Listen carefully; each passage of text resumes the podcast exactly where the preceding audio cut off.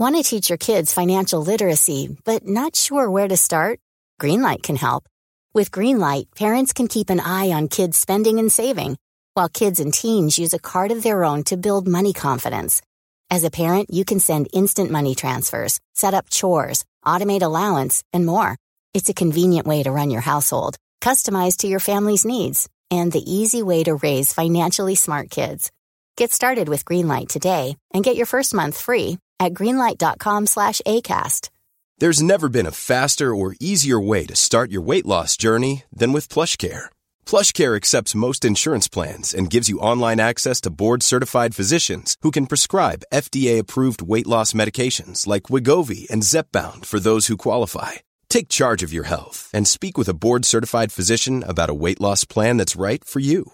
Get started today at plushcare.com slash weight loss. That's plushcare.com slash weight loss. plushcare.com slash weight loss.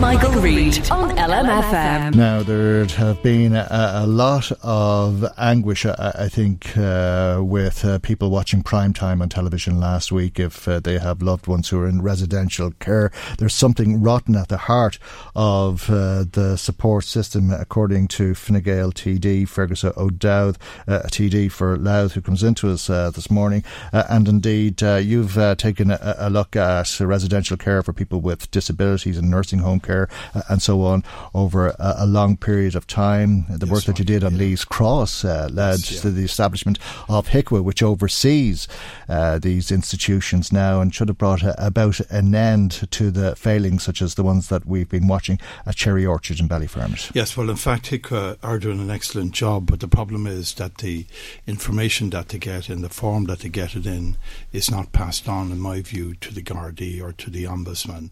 And the facts, as you rightly say, Michael, things have improved for older people right around the country and for people in disabilities. But the facts are, as we saw last Thursday, that people who want to visit a family member uh, cannot because they can be barred and excluded, or they can be, as we saw on the television, somebody being ordered to leave because their hour was up. That's something mm. you find in a jail maybe with a serious criminal. You don't find it with somebody who has dementia. You know, and, and it's very upsetting. Uh, it's very upsetting. I, I spoke I, to the man. I, imagine though that it, it does happen on occasion, and it and it's warranted. Yes, well, um, but yes, of course. and yeah. in this case, that it wasn't warranted. Absolutely. That's, well, well, that's a key yeah. point, and I have yeah. down for the mm-hmm. minister mm. next week is that if it happens that I may be mm. uh, just say I'm a very difficult person, mm. uh, uh, uh, there should be a process by which I can inform the hospital or the nursing home that I'm visiting at whatever the time is that they bring me in to see my relative, and then I inform them before I leave the room that I'm leaving at whatever time is agreed. Mm. Uh, but it's not like a jail. It's not like somebody's a criminal. That man cared and loved for his mm. wife so much. I spoke to him over the weekend, and obviously, clearly, they're very traumatized by it. Also, there are other people. And really put into context. I, I thought yeah. uh, how easily how quickly lives can change. Uh, I Absolutely. mean, uh, his wife, a, a, very, yeah. very, beautiful woman, putting out a, a bin who ended up uh, in a state that she needs this care. Absolutely, yeah, it's entirely. And what we need is a system that mm. a that it, that there is a, fair review of what the mm. situation may be, and secondly, that there's an independent appeal process separate from the HSE mm. or the nursing mm. home that you can go to and say, look, this is my case. Mm. What's yours? Well, I, I think that's but where the, I was, or what I was going to ask you sure, about, because, uh, like, the point I was making was that that can happen to any of us so quickly and so easily, yeah. and none of us can see the future. And this time tomorrow, Absolutely. either of us could be in that situation. Of course, be, uh, and at the same time, uh, it may warrant stopping somebody coming in to see them altogether or to do it under strict supervision, security, and so on. Yeah. Uh, but there is no appeals at the moment, is there? There, there is no appeal, and that's the point: is that the, the health authority or the or the nurse, private nursing home, they, they're they're the gods and you're the minion. Whereas in fact, the, the care is all about the individual first. Their safety must come first, and their health and well-being. Mm. Secondly, the family, and thirdly, in my view, wherever that person is. And even if I have, if, even if I'm a very difficult person. There's no reason why I can't visit my loved mm. one in under un, not under supervision but under agreed protocols, mm. and that's what we have to insist on. That man is entitled to look after his wife. Nobody else was mm. looking after her. Mm. Nobody was going into that room. His daughter mm. and himself. Nobody else. Twenty four seven, thirty three six five days of the year. The other point was there was a lady on, and her brother died in very tragic circumstances, appalling circumstances, in a nursing. In, in, it was in a HSE run institution. Uh, I, I was in touch with the minister, Kathleen Lynch, at the time, who was extremely helpful, extremely helpful in 2015 to, uh, to sort this out. Uh, uh, and there was an indep- there were three separate independent reviews into that man's death until the third one, the final one, after many years, mm. Came to the truth of the matter, which would be a matter, obviously, for, for further discussion later on in another court, as the man said. But the point is, uh, we discovered then that after that poor man died, we only discovered in the last two weeks that there were three other people in that care institution, that there were separate inquiries by the same team that looked into his death, and they all came to the same conclusion, which is which is an appalling vista mm. uh, in a HSE run institution, and uh, we have to, and I will be holding those accountable, obviously, for mm. that as the weeks go by, yeah.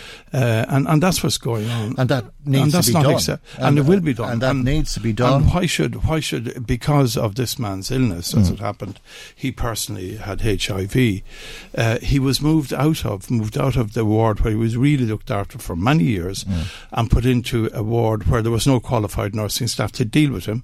They wouldn't feed him, they wouldn't look after him, and they left him dying in appalling circumstances. When he was brought into the hospital on his deathbed, the family were attacked by the doctor as to why did you look after this man in this way? Why is he like this? He, apparently, the doctor was pulling his hair out, mm. and they said it, he wasn't with us; he was mm. with the HSE. So, what That's does that mean for that's people listening to us this morning well, it just who means, have a loved one in an institution. Well, I does it mean that they're being neglected? Does it mean that well, they, might can, be neglected? Well, the fact is that they're about. They, they, they, could well be. I mean, a place may look lovely. Leas Cross was a purpose-built modern home, but the standard of care were mm. appalling. And the facts are from. I got HIQA I went through all of the complaints they got last year mm. with them, and there are thousands of them.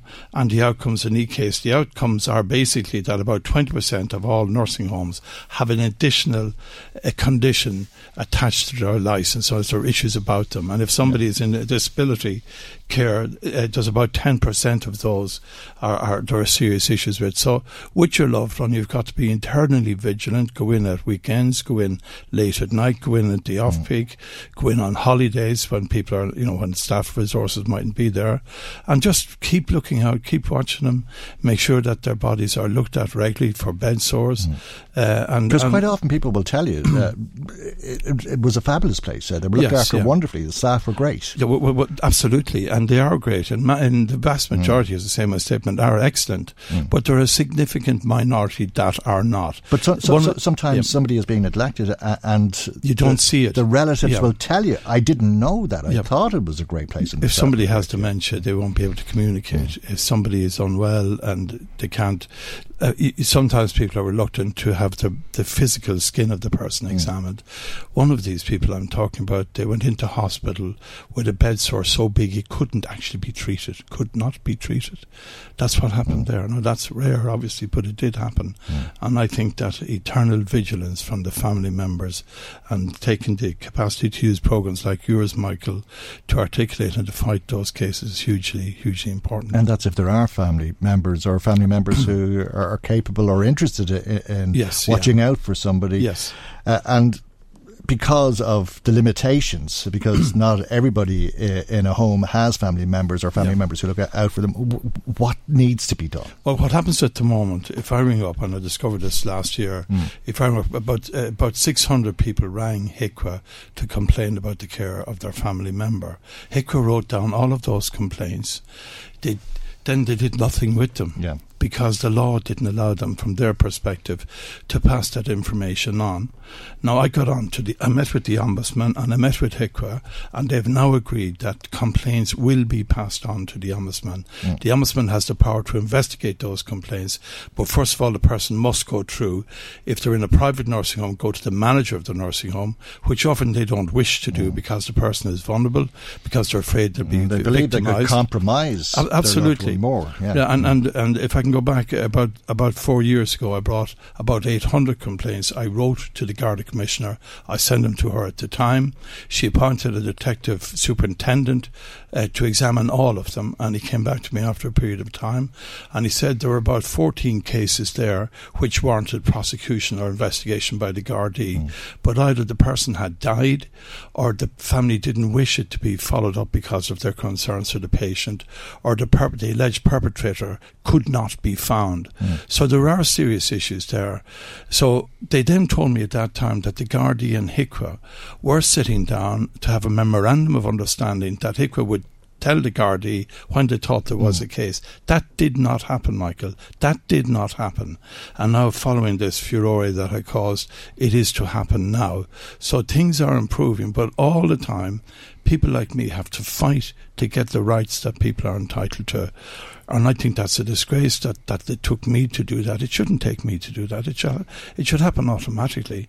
I spoke to the Minister for Health as well, and he is happy in that he's making significant progress in safeguarding legislation mm. to protect vulnerable older people in these circumstances. And I, I, would expect to have a statement from him next week, which will be certainly helpful and will be significant progress as well. Mm but it's it's just it's, you know it, it, just goes on and on and on and on. Well, it know? does, uh, and uh, the more it goes on, the more concerned people become. Uh, but sure. you did say that the vast majority of people who are in care are being cared for very well. They are absolutely, mm. absolutely. But the other point is that in the community as well, is that there were ten thousand complaints last year of of of abuse of the elderly. That could be in a lot of cases mm. financial abuse, physical abuse, emotional abuse, sexual abuse. These things are going on in our society, and I think people people just need to be aware of them, mm. and and obviously we need to be more vigilant with our family members as well. If you're over eighty, uh, you're more likely to suffer financial abuse than if you're under that age, and mm. there's all sorts of things going on out yeah. there. I, I, I take it though um, that. Yeah. Uh, at, at, the same time, whilst let's say you have ten thousand allegations, yeah. uh, that whilst people were genuinely concerned, those allegations wouldn't be upheld because there's a, a thin line between dealing with somebody who is so vulnerable yeah. and abusing them. Absolutely, but there are elder abuse officers in mm. the community and they deal with those complaints, and that's the number that they have given us nationally. That's a lot of hmm. people. Mm. That's a lot of people. And there is significant, I, I, think anybody, even if one person is abused, that's unacceptable. Of course, yeah. Mm. And uh, like, I don't know the outcomes of those 10,000 cases, but if it goes so far as to be reported, then that is serious. And I've been looking at complaints for years now, and uh, there's a ring of truth about the vast majority of them. Some of them are vexatious, some of mm. them are undoubtedly untrue, but I believe most of them are actually true. Mm. I, I have no doubt about that. Yes, but I suppose what I'm saying to you uh, about the ones that are true, whilst true, people. Yes are genuinely concerned uh, yeah. and are worried that somebody is being uh, abused, it's not necessarily the case because there is this thin line. It can be very hard, very difficult to care for people, uh, and the way that care is administered could be construed as being abuse. Yeah, I think, and uh, there's a HSE, the National Safeguarding Office, they examined the 10,000 complaints, mm. right? Yeah. There was there were 28% increase in 2016. Adults over 65, 22, 22% were financial abuse. Uh, of people over 80, 25% were financial abuse.